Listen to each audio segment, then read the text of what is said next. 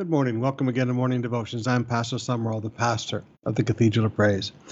As we get started in prayer today, I want to talk to you for just a moment about what we've all been watching in the news in the West.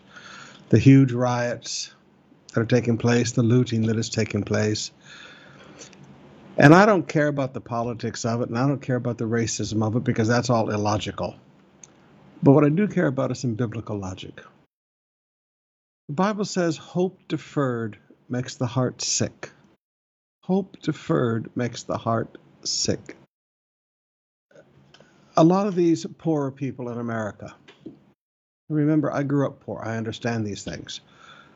A lot of these poor people in America were for the first time beginning to see some hope. The economy was going up, and even the lowest levels of poverty. People were beginning to make progress. People were having jobs. People were beginning to earn a decent wage. Things were going well. And then here comes COVID-19, and America immediately went into a 30% unemployment.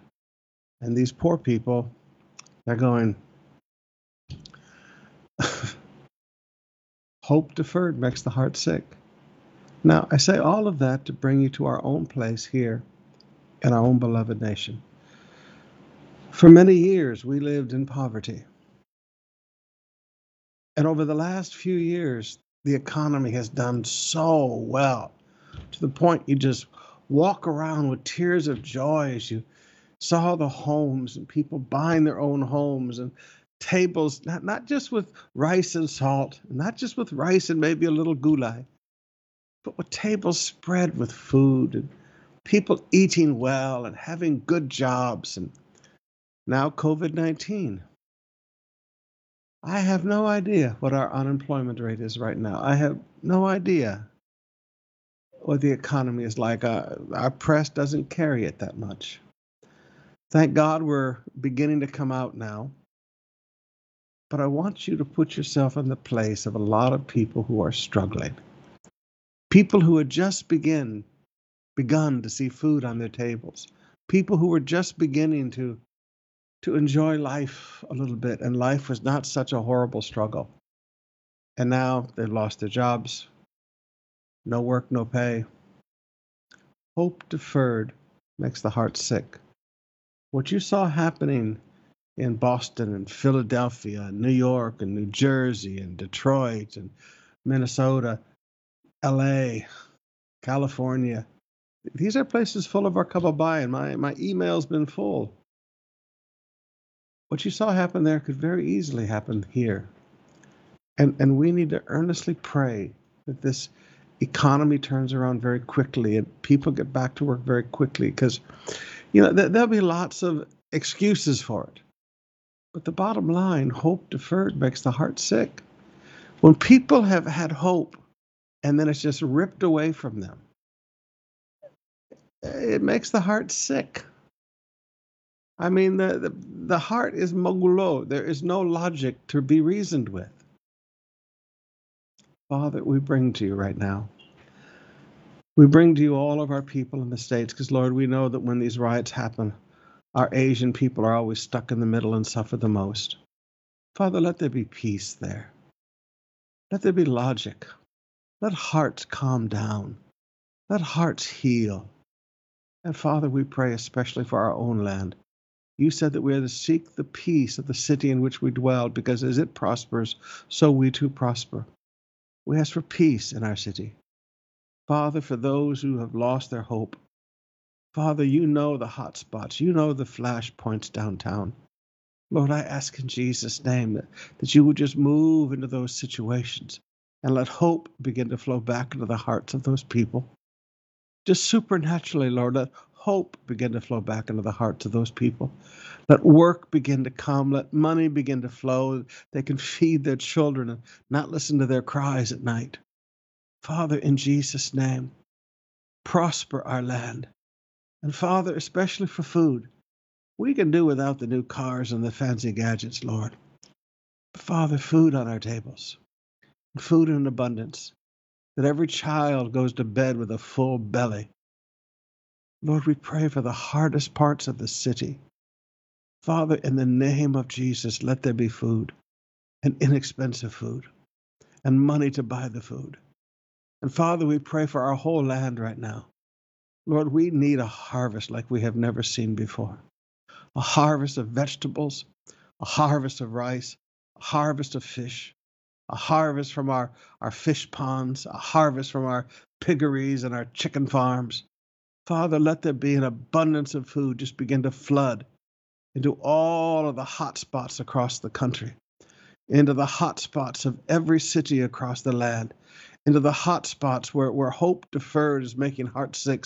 Let there be an abundance of food begin to be available, Lord. We thank you for it. And Lord, I pray for all of our people. Transportation is still so hard right now. Lord, in Jesus' name, give our government officials wisdom in how to open up more transportation. Father, traffic is returned, but oh my goodness, Lord, the lack of public transportation. Lord, in Jesus' name, give our government officials wisdom. We thank you for it, Father. Lord, I pray for all of our people today. Lord, with all the things we see, with all the words we hear from relatives all over the world, Father, let peace flow into the hearts of your people today. Let peace flow into their hearts in Jesus' name. Just a peace that passes all understanding. Take all the conflict out of their hearts, Lord, and just let there be peace. And fill their hearts with joy, Lord. Touch them by the power of the Holy Ghost, that they overflow in hope. In Jesus' name, amen. Let's open up our hearts now and spend some time in worship. Moment.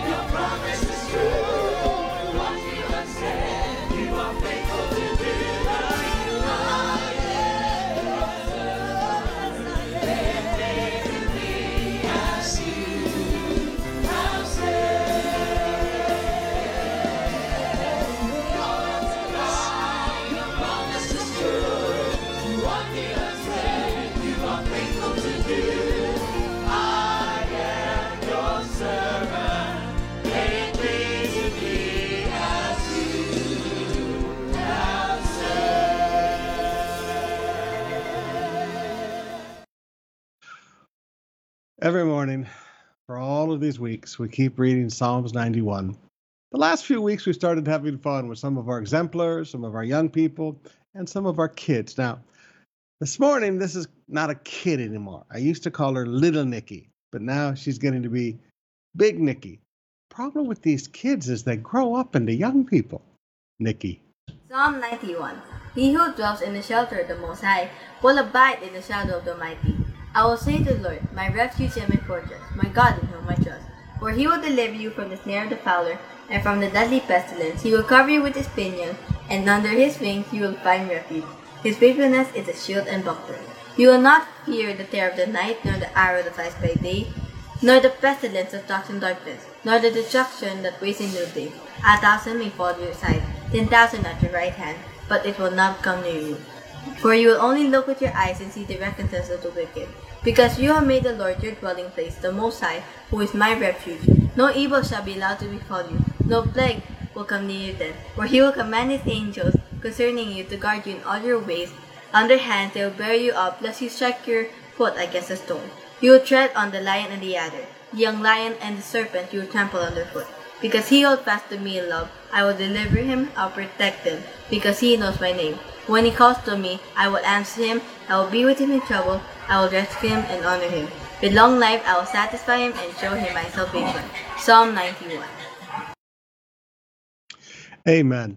Let me be very clear about our Saturday and Sunday morning services in the parking lot at South Campus. You can't get out of your car, okay? So if you're wanting to be a part of this, it'll be about a 1-hour service because you can't get out of your car. Did I say you can't get out of your car? Did I say you can't get out of your car? Okay. Use the CR before you leave home. It'll be a 1-hour service. We'll keep it short. But this is the service where we're not going to break any laws. We've talked to the Las Piñas city administrator. We've talked to our local barangay official. You may drive into the parking lot. We can only take about 200 cars at a time. You'll drive into the parking lot, you'll tune into an FM station that will have on a sign there for you. We have a small FM transmitter that will just reach that little parking lot area. And I'll be standing on the Go Truck platform and I'll be preaching and we'll be having worship and you'll be sitting in your car. Now, young people, this is like the old drive-in movies from the 1960s. So if you wonder where I got the idea, it's the old drive-in movies from the 1960s. So, Pastor Summerall, you're sounding like Ancient of Days. Well, sometimes you can get some good ideas from the past. So, if you want to be a part of this, you need to call your district pastor, you need to call your campus pastor, and we will reserve slots, okay? Because we cannot overcrowd the lot. The cars have to be parked properly. We'll do as many services as we need to, so there's not a problem with, availability. We're going to start Sunday morning at 7:30 and a Saturday morning at 7:30 this week. When those two are full, we'll start adding another one on Sunday. We'll start adding another one on Saturday. We'll do whatever we need to do. I don't mind hard work, and I don't mind preaching in the heat. I might wear a hat to cover my bald head, and you'll enjoy my Israel hat. But we have to do something where we don't violate any laws and we stick within some pretty clear guidelines. All right. So parang drive-in service, you must stay in your cars. Say, Pastor, the offering. We will have someone bring around offering baskets and bring around communion to you. There'll be a total of 10 of us taking care of everything. So you might see me helping direct traffic, and then you'll see me helping pass out communion, and you'll see me helping take the offering, because there'll only be 10 of us because that's the limit. So 10 of us will be doing everything, but you have to stay in your cars. All right, so hopefully we'll get to see you Saturday or Sunday. No traffic on Saturday and Sunday morning, so even those of you from North Campus, you can come down very easily, Main Campus, East Campus. And this is, I know this is not perfect. We'll have a thing set up where you can flash here, put on your flashes, and we'll come by and lay hands on your car and pray for the family if you want special prayer. It's going to be a little different, but it's a beginning. Amen. Amen. All right. We've got a wonderful testimony for you now. Hi everyone, I'm Safira Malaon from COP Olongapo. So I just want to share na last May 19 is pinagreport na ulit ako ng boss ko sa trabaho. And during that time, I am really blessed and thankful kay Lord kasi nga sa dami na mga gustong pumasok sa company namin is isa ko sa mga napili para magtrabaho ulit. And the day after that is pinatawag naman ako sa HR namin. So akala ko meron lang ako mga requirements na kailangan i-comply since nagbabalik trabaho nga. But upon arriving there, they gave me a letter. And that letter states that I am being promoted from management trainee to junior project engineer. Kaya naman sobrang grateful ako kay Lord kasi nga sabi ko, even in the midst of this pandemic wherein ang daming company na nagsasara and marami pa ring workers ang hindi nakakabalik sa trabaho, is binigyan ako ni Lord ng opportunity para magtrabaho ulit and may bonus pa, meron pang promotion. Truly, even in times of crisis, God is always in control. And let me share to you one of my favorite life verses. In Deuteronomy 28 verse 13, it says there, that the Lord will make you the head and not the tail. And if you pay attention to the commands of the Lord your God that I give you this day and carefully follow them, you will always be at the top, never at the bottom. Amen. Acts chapter 2, beginning with verse 14 today. This is the after effects of the day of Pentecost. But Peter, standing with the 11, lifted up his voice and addressed them. Now, great principles of leadership. Peter did not stand up alone and the others just kind of hide in the crowd. These men were done hiding. When they got filled with the Holy Ghost, they were filled with boldness. There's no more hiding for fear of the Jews. They took a stand publicly, and they took a stand together publicly. If leadership does not stand together, it does not stand. Men of Judah and all who dwell in Jerusalem, let this be known to you, and give ear to my words. For these people are not drunk as you suppose, since it is only the 3rd hour of the day. It's 9 o'clock in the morning. But this is what was uttered through the prophet Joel. Now let's stop here and notice. A truth I try to always teach young pastors.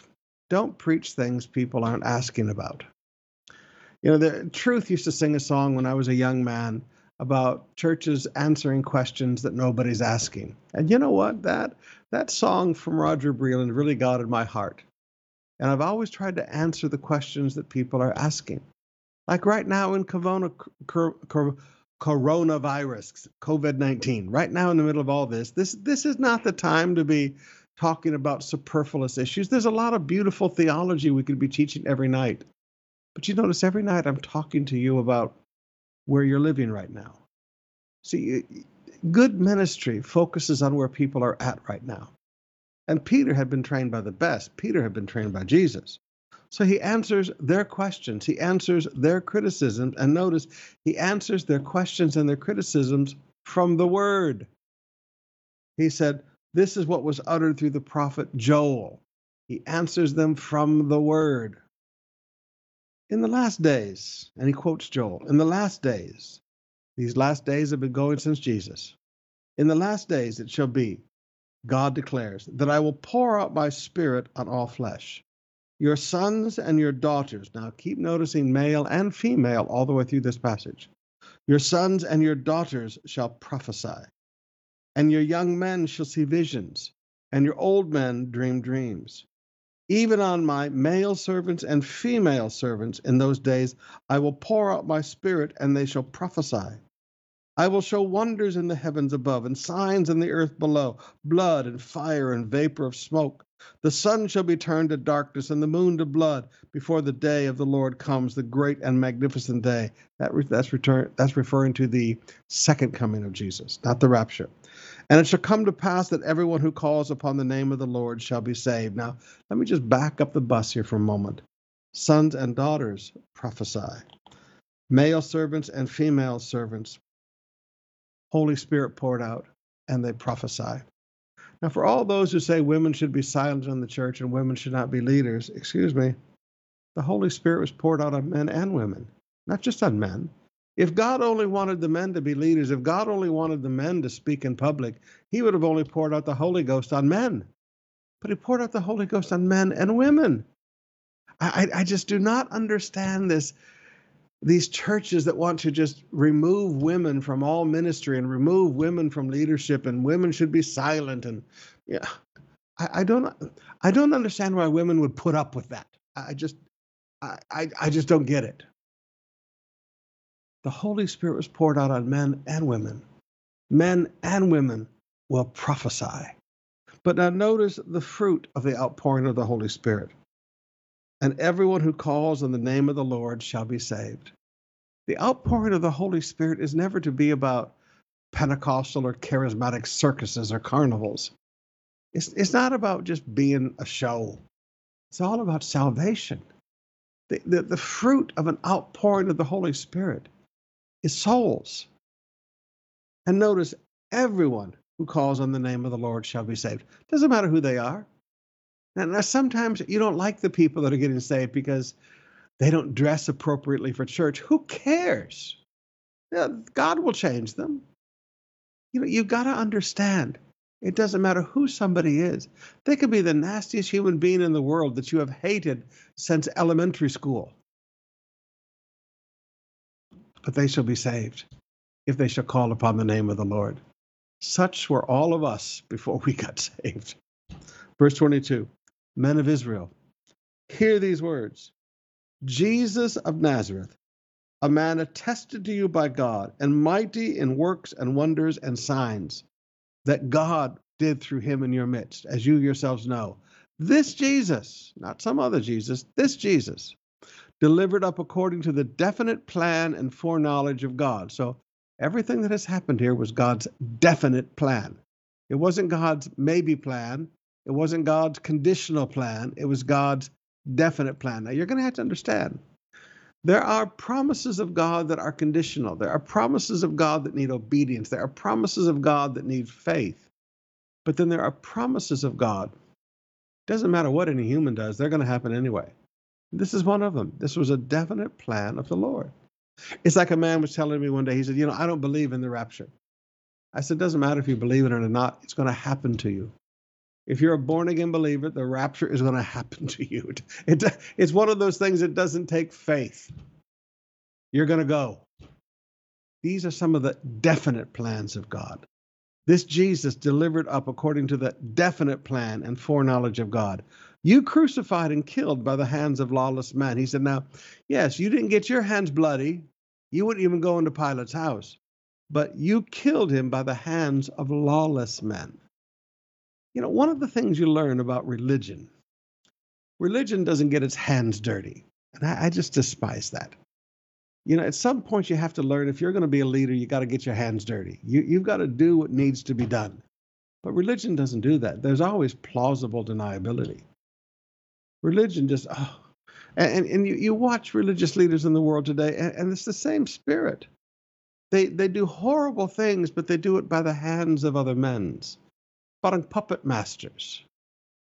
He said, but you did it. God raised him up, loosing the pangs of death, because it was not possible for him to be held by it. Oh, I like that. It was not possible for death to hold Jesus. Did you get that? It was not possible. There are some things that are not possible. Say, well, all things are possible with God. Yeah, but there are some things that are not possible. It is not possible for death to hold Jesus. I like it. Why? Because he's the author of life. How many times have I been teaching you lately that anything that's got life in it can't be stopped? God's plan for your life has life in it. God's plan for Jesus had life in it. Jesus is the author of life. Death could not hold him down. It is not possible for death to hold Jesus. He's the author of life, the Bible says. For David says, oh, I'm going to get preaching, and I shouldn't. This is devotion, but this is just such good stuff. For David says concerning him, I saw the Lord always before me. Wow, always. Have you ever just sat and meditated on that verse for a moment? David says, I saw the Lord always before me. Oh, what a word, always. I saw the Lord always before me. For he is at my right hand that I may not be shaken. Wow. He's speaking of Messiah. I shall not be shaken. When God is in your life, you shall not be shaken. Oh, get a hold of that. This is spoken concerning Messiah, yes, but it's a promise for you also. When God is at your right hand, you will not be shaken. Therefore my heart was glad, and my tongue rejoiced, and my flesh will dwell in hope. For you will not abandon my soul to Hades. You say, you're not letting me go there. Let your Holy One see corruption. My body is not going to rot. The body of Jesus did not decay. There was never a stink in Jesus' body. This is not like Lazarus' body. Lord, he stinketh. No. His body did not see corruption. He's the author of life. You have made known to me the paths of life. You will make me full of gladness with your presence. There's a great verse then. You will make me full of gladness with your presence. When God's presence flows, you get filled with gladness. Verse 29, brothers, I may say to you with confidence that the patriarch David, that he both died and was buried, and his tomb is with us to this day. He said, this wasn't about David. Being therefore a prophet. So King David was a prophet. Wow, got to get hold of that now. King David is considered a prophet. And knowing that God had sworn with an oath to him that he would set one of his descendants on the throne, he foresaw and spoke of the resurrection of the Christ. So because he's a prophet and because of the promise that God had made to him, he could foresee things. That he would not be abandoned to Hades, nor did his flesh see corruption. This Jesus God raised up, and that we are all witnesses. Being therefore exalted at the right hand of God. Got to remember where he is now. Jesus is no longer on the cross. Jesus is no longer in the tomb. Jesus is at the right hand of the Father. Remember the progressive revelation of the Messiah. There are some Christians that are parked at the cross. There are some Christians that are parked at the tomb. There are some Christians that are parked at the baby Jesus, at the incarnation. You need to get parked where he is today. He is at the right hand of the Father. And having received from the Father the promise of the Holy Spirit. So the Father made the promise to Jesus. He has poured out this that you yourselves are seeing and hearing. Now notice, the Holy Spirit was promised to Jesus. Jesus then poured out the Holy Spirit on us. The source of the outpouring of the Holy Spirit is not a person. The source of the outpouring of the Holy Spirit is Jesus. For David did not ascend into the heavens, but he himself says, the Lord said to my Lord, sit at my right hand until I make your enemies your footstool. That's one of those verses Jesus messed everybody up with. Was how could David say and call Messiah Lord? Verse 36. Let all the house of Israel therefore know for certain that God has made him both Lord and Christ, this Jesus whom you crucified. And that's called getting in people's face. No sweet talk, no trying to be popular, no fear. You crucified. Now, when they heard this, they were cut to their heart. This is what good preaching does. Good preaching cuts open the heart. And said to Peter and the rest of the apostles, "Brothers, what shall we do?" And Peter said to them, "Repent and be baptized, every one of you, in the name of Jesus Christ for the forgiveness of your sins." All right, let's stop right there. Many of you during this coronavirus have gotten born again, or you've come back to Christ. How you do that? You repent. And as soon as we can get back in church, you need to get water baptized. And you will receive the gift of the Holy Spirit. This is the gift of Pentecost. For the promise is for you, that's the people right there. For your children, that's the people that would be born to these people. And for all who are afar off, that's for you and I even today. The same prayer that Jesus prayed for all who would believe through their ministry in John 17. He said, hey, listen, this promise is not just for you. This promise is for the next generation, and this promise is for all those who are far off, everyone whom the Lord our God calls to himself. So when Baptist secessionist theology teaches you that the baptism of the Holy Spirit is not for the day, they're not dealing with some verses like this one.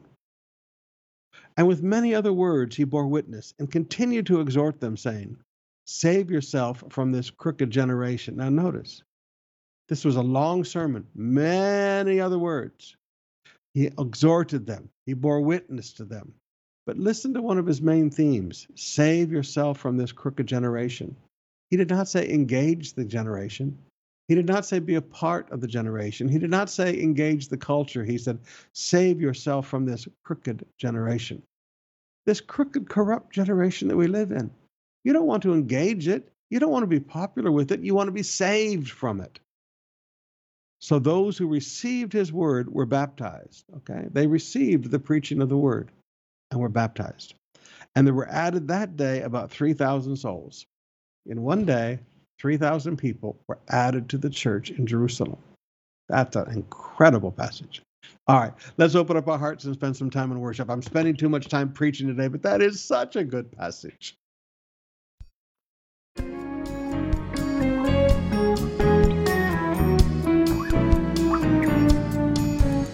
Whenever I consider just where God brought me from, the life of emptiness I live without God's Son, my heart cries hallelujah, 'cause the Savior rescued me.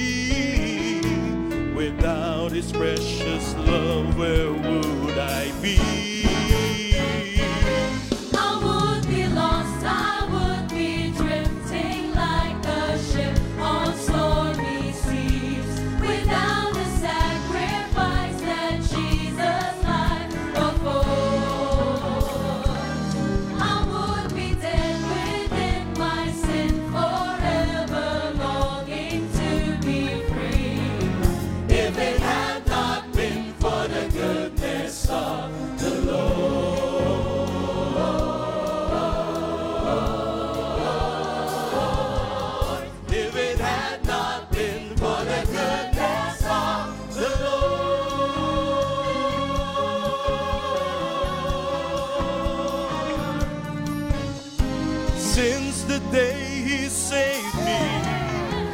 Look where I've come from. I'm now being made into the likeness of God's Son. I have this blessed assurance since the Savior rescued me. Without his precious love, where would I be?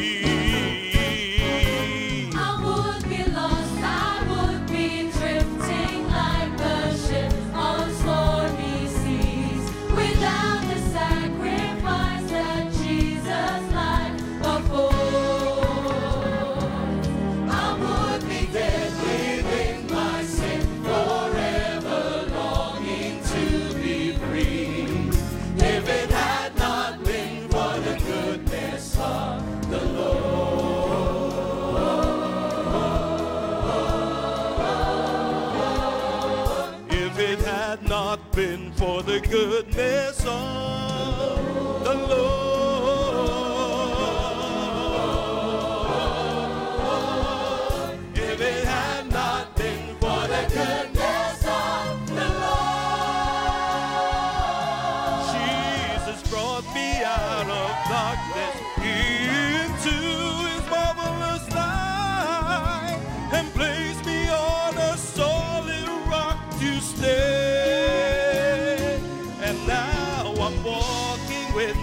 Savior, and I'm fighting the good fight.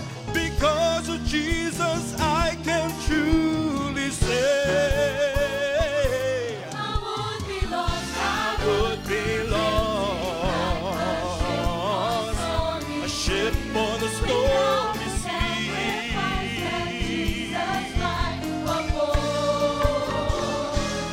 I would be dead within my sin, forever longing to be free. If it had not been for the goodness of the Lord, the goodness of the Lord.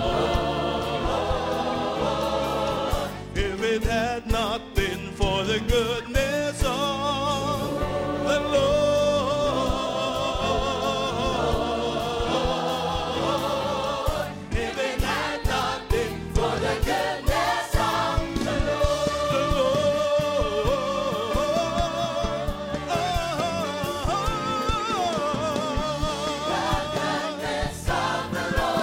He picked me up and turned my world around. Yes, he did. He washed me with his precious blood. He filled my heart with hope and love. He raised me, He raised me and He kept me. If it had not been for the goodness of the Lord, He raised me, He raised me, and now I know. If it had not been for the goodness of the Lord, the Lord, the Lord, the Lord. If it had not been for the goodness of the Lord, the Lord, the Lord, the Lord. If it had not been for the goodness of the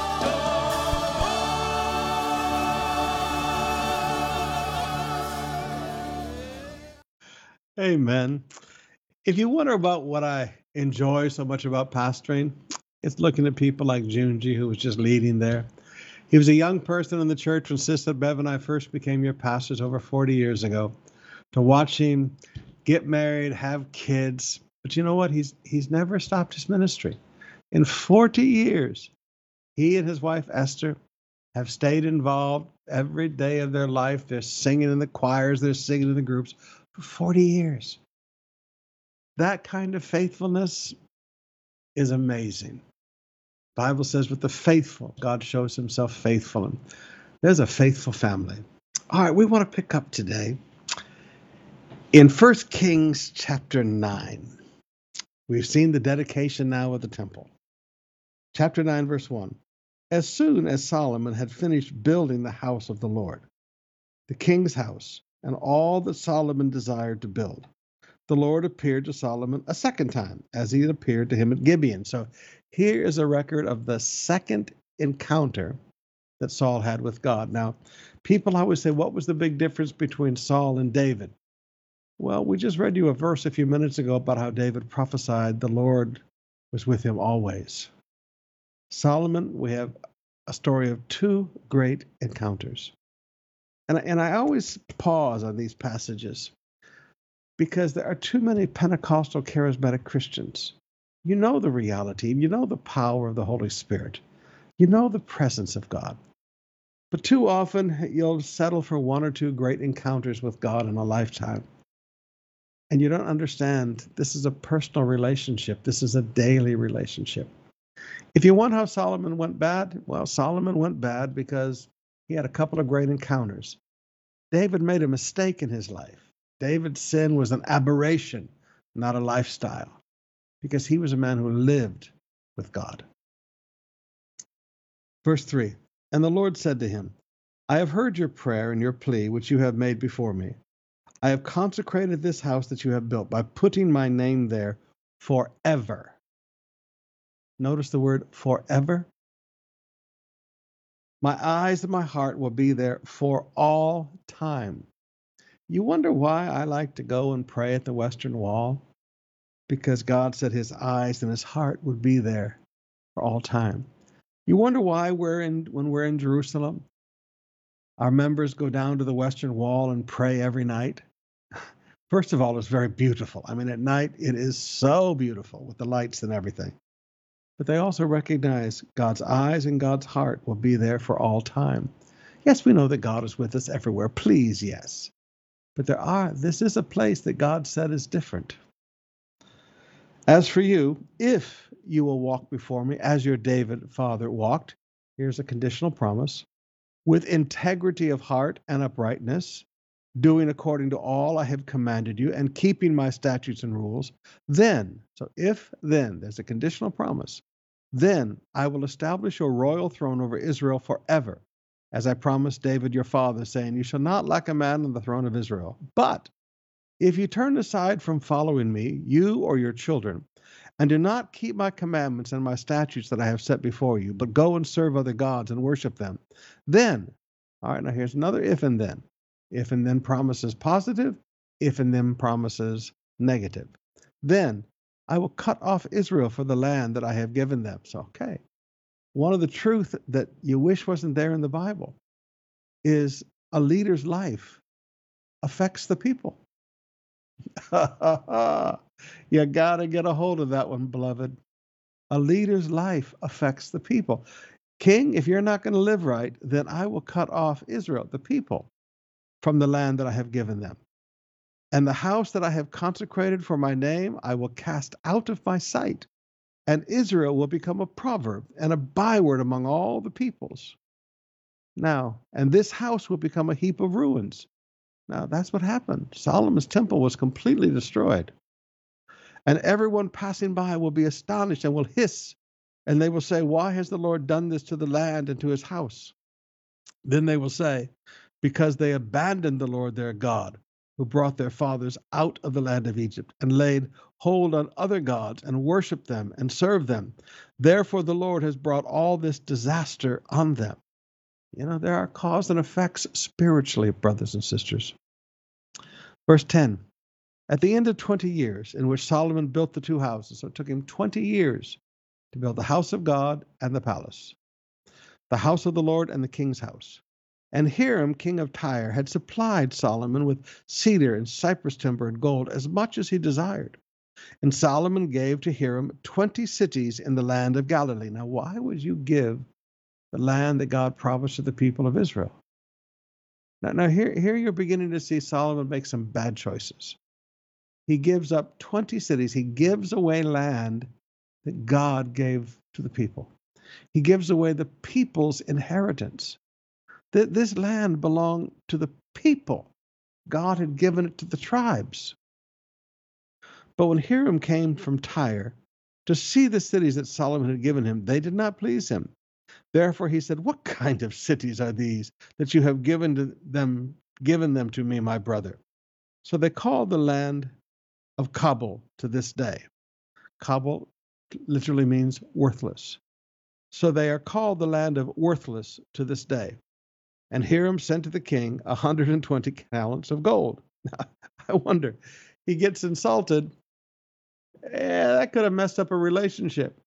He sends 120 talents of gold to make up for it. Verse 19. And this is the account of the forced labor that King Solomon drafted to build the house of the Lord and his own house, and the Milo, and the wall of Jerusalem, and Hazor, and Megiddo, and Gezer. Pharaoh, king of Egypt, had gone up and captured Gezer and burned it with fire, and he killed the Canaanites who lived in the city, and had given it as a dowry to his daughter, Solomon's wife. So Solomon rebuilt Gezer, lower at Beth-horon, and the Baalath, and Tamar in the wilderness, in the land of Judah, and all the store cities that Solomon had, and the cities for his chariots, and the cities for his horsemen, and whatever Solomon desired to build in Jerusalem, in Lebanon, and in all the land of his dominion. All the people who were left of the Amorites, the Hittites, the Perizzites, the Hivites, and the Jebusites, who were not of the people of Israel, their descendants who were left after them in the land, whom the people of Israel were unable to devote to destruction, these Solomon drafted as slaves, and so they are to this day. But of the people of Israel, Solomon made no slaves. They were soldiers, they were his officials, his commanders, his captains, his chariot commanders, and his horsemen. These were the chief officers who were over Solomon's works, 550 who had charge of the people who carried on the work. But Pharaoh's daughter went up from the city of David to her own house that Solomon had built for her. Then he built the Milo.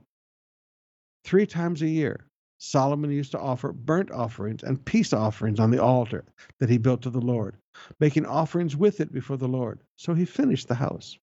King Solomon built a fleet of ships at Ezion-Geber, which is near Enoth, on the shore of the Red Sea in the land of Edom. And Hiram sent with the fleet his servants, seamen, who were familiar with the sea, together with the servants of Solomon.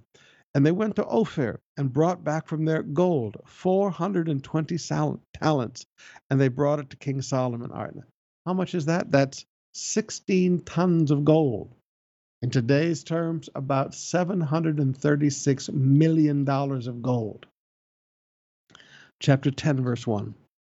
Now when the queen of Sheba heard of the fame of Solomon concerning the name of the Lord, she came to test him with hard questions. She came to Jerusalem with a very great retinue, with camels bearing spices, with very much gold and precious stones. And when she came to Solomon, she told him all that was on her mind. And Solomon answered all her questions. And there was nothing hidden from the king he could not explain to her. Well, that's wise. I mean, young people walk up and ask me questions all the time, and I have no idea how to answer them. And when the queen of Sheba had seen all the wisdom of Solomon, the house he had built, the food of his table, the seating of his servants, and the attendance of his servants, their clothing, his cupbearers, and his burnt offerings that he offered to the house of the Lord, there was no more breadth in her. She said to the king, "The report was true that I heard in my own land of your words and your wisdom. But I did not believe the reports until I came, and my own eyes have seen it. And behold, the half was not told me. Your wisdom and prosperity surpass the report that I have heard." Now, you know what? That's a good way to live. Your wisdom and your prosperity surpass the report that I have heard. People should never know everything about you. Always advertise and overperform. Meditate on that one for a while. Happy are your men, happy are your servants, who continually stand before you and hear your wisdom. Blessed be the Lord your God, who delighted in you and set you on the throne of Israel. Because the Lord loved Israel forever, he has made you king. He said, hey, God must have loved these people, because look at what your leadership has done for these people. Look at the prosperity that you have brought to these people, that you may execute justice and righteousness. Then she gave the king 120 talents of gold. Okay, that's 9,000 pounds of gold. That's about 200 million U.S. dollars of gold. That's a gift. And a very great quantity of spices and precious stones. Never again came such an abundance of spices as those that the queen of Sheba gave to King Solomon. Moreover, the fleet of Hiram, which brought gold from Ophir, brought from Ophir a very great amount of almug wood. It's extremely hard wood, and precious stones. And the king made the almug wood supports for the house of God and for the king's house, also lyres and harps for the singers. No such almug wood has come or be seen to this day. And King Solomon gave to the queen of Sheba all she desired, whatever she asked besides what was given her by the bounty of King Solomon. So she turned and went back to her own land with all her servants. Now notice, the giving wasn't one way with the king. The giving was two way. She gave to the king and the king gave to her. Now there's a little thing that you learn in life. When people give you gifts, give them gifts in return. Something to think about. Verse 14. Now the weight of gold that came to Solomon in one year was 666 talents of gold. That's 25 tons of gold. That's 1.15 billion U.S. dollars in one year. Besides that which came from the explorers and from the businesses of the merchants and from all the kings of the West and the governors of the land. King Solomon made 200 large shields of beaten gold. 600 shekels of gold went into each shield. And he made 300 shields of beaten gold, 3 minas of gold went into each shield.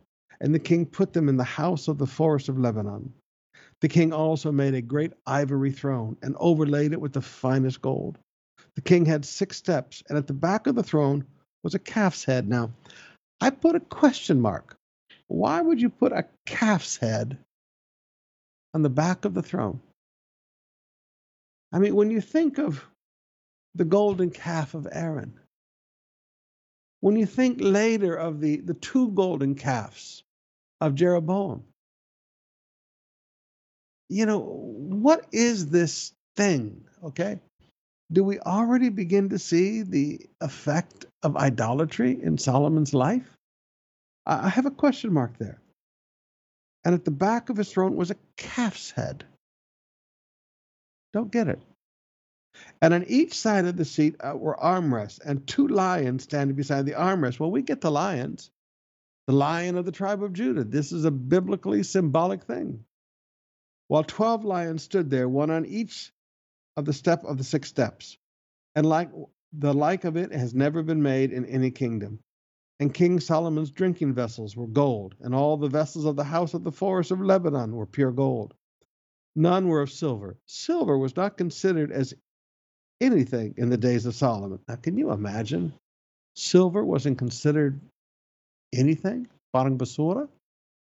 That is how wealthy the entire economy had become. In Solomon's life, the entire prosperity of a nation rose. It's an amazing story. An amazing story. For the king had a fleet of ships of Tarshish at sea with the fleet of Hiram.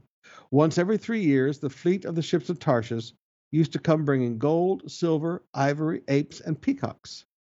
Thus Solomon excelled all the kings of the earth in riches and in wisdom. No wonder he cornered the market on all the princesses. He excelled everybody in riches and wisdom. And the whole earth sought the presence of Solomon to hear his wisdom, which God put in his mind. Now notice, where did wisdom come from? God put in his mind. God put in his mind. God put in his mind. Every one of them brought his present, articles of silver and gold, garments, myrrh, spices, horses, and mules, so much year by year. And Solomon gathered together chariots and horsemen. Now remember, Deuteronomy 17:60, kings were not to gather horses. He had 1,400 chariots and 12,000 horsemen, which he stationed in the chariot cities, and with the king in Jerusalem. And the king made silver as common in Jerusalem as stone, and he made cedar as plentiful as the sycamore of the Shephelah. And Solomon's import of horses was from Egypt and Kuh, and the king's traders received them from Kuh at a price. A chariot would be imported from Egypt for 600 shekels of silver, and a horse for 150. So through the king's traders, they were exported to all the kings of the Hittites and the kings of Syria. Now, we're stopped there today, but I want you to notice. Solomon was an arms dealer. He traded in horses and chariots, the weapons of war. Now, again, we begin to see Solomon had begun to stray in his heart from God. Already at this stage, he's got a calf's head carved into the back of his throne. Now notice, carved into the back, at the back of the throne. Not where anybody else can see it. Carved in the back of his throne, where people could not see it. Notice, he's trading in arms. He's gathering wealth by selling weapons of war. We begin to see some cracks in Solomon's spiritual life.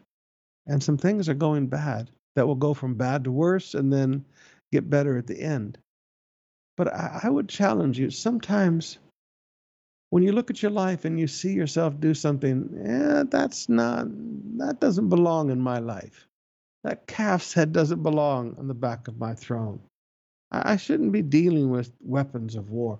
When you begin to see yourself do things and you know they're not right, please stop. Because if you don't stop, it gets worse. All right. God bless you. We'll see you tonight at 7 o'clock.